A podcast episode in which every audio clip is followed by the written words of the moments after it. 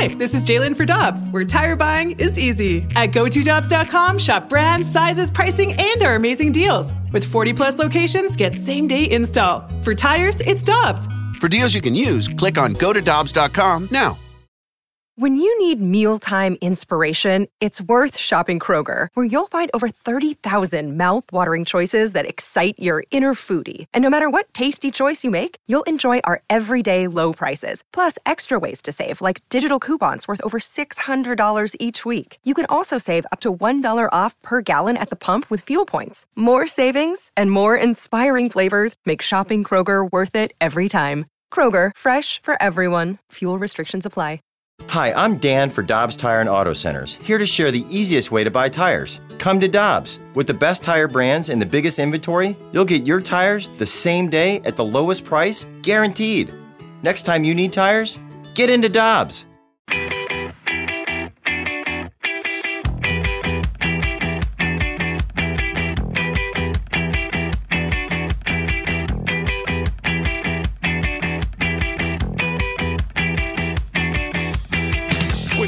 Rivers and Tanner Hendrickson, I'm Brandon Kiley. It's Ribs and BK on 101 ESPN. Excited to go out to the Brown and Crouppen Celebrity Line. Happy to be joined by our guy Frank Schwab. He's a Yahoo Sports NFL writer, and you can follow him on Twitter at Yahoo Schwab. Frank, we always appreciate the time, man. How was your football weekend?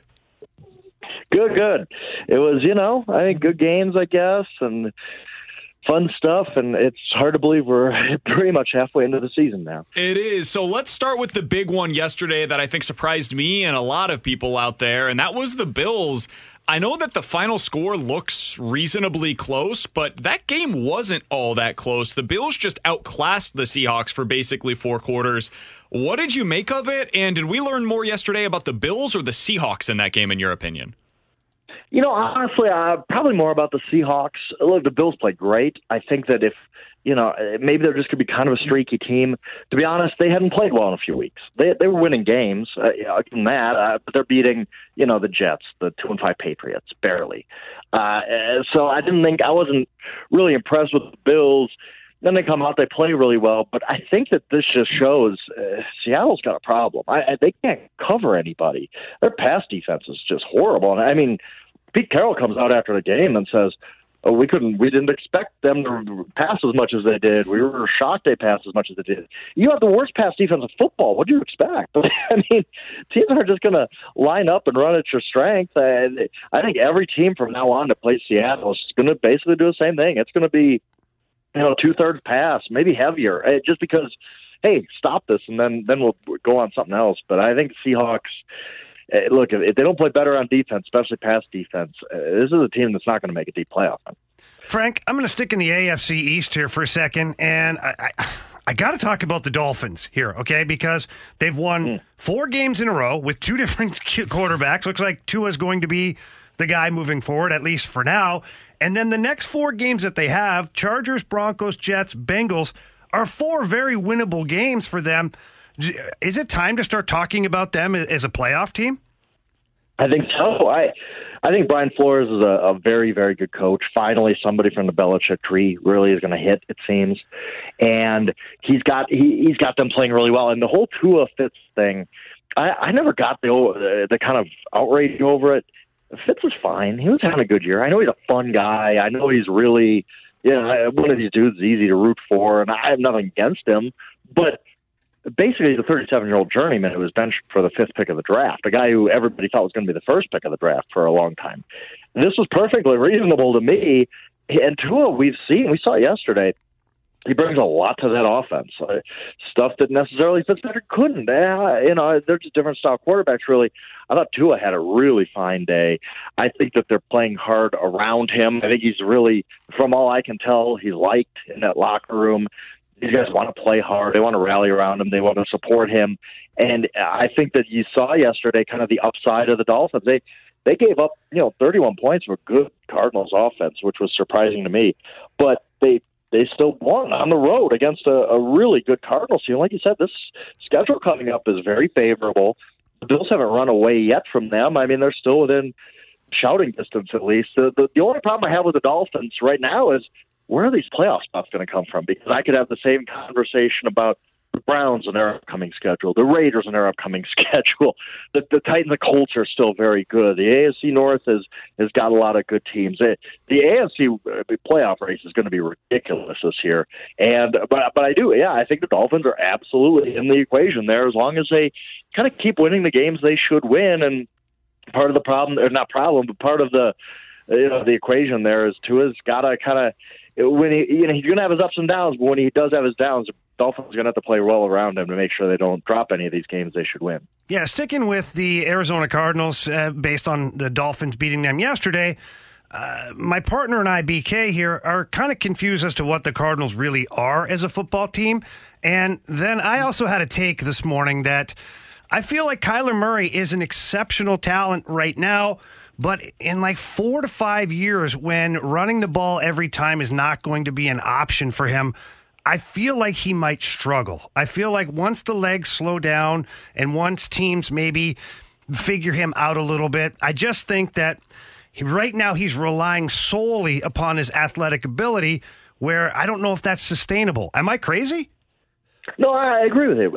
There's been plenty of times I've watched the Cardinals this year and said, this offense is it's hard to defend, but it's also not sustainable. It's not like you can go into a game, an NFL game, with a plan of well, Kyler's just going to run around and make some things happen. He can do it. it's it's it's hard to stop because he's so elusive in the open field. I, and my goodness, he's he's athletic and fun, but that's not a, that's not an offensive plan. That's just you know things that kind of work when it breaks down, and what's your counterpunch when it doesn't. And there's been games this year where their passing offense just hasn't looked that good. Now he, he threw the ball pretty well yesterday, uh, a couple of deep passes, and I think he's going to evolve as a quarterback. He's going to get better, but I do think he, he does need to get better. I, I don't think it's just one of those things where you know he, he's he's a finished product. He's he's evolving, and, and as he is, the Cardinals are. I, I don't think the Cardinals are you know, I, I, a lot of Cardinals fans got upset at me. I don't think I had them in the top ten of my power rankings last week. I had them like eleven or something like that. And Cardinals fans got really mad, but I don't think they're a top ten team right now. I think they're good. I, I think they're in an, in an NFC that you're going to see some kind of mediocre teams getting in that wild card. I think they're perfectly in the mix for that.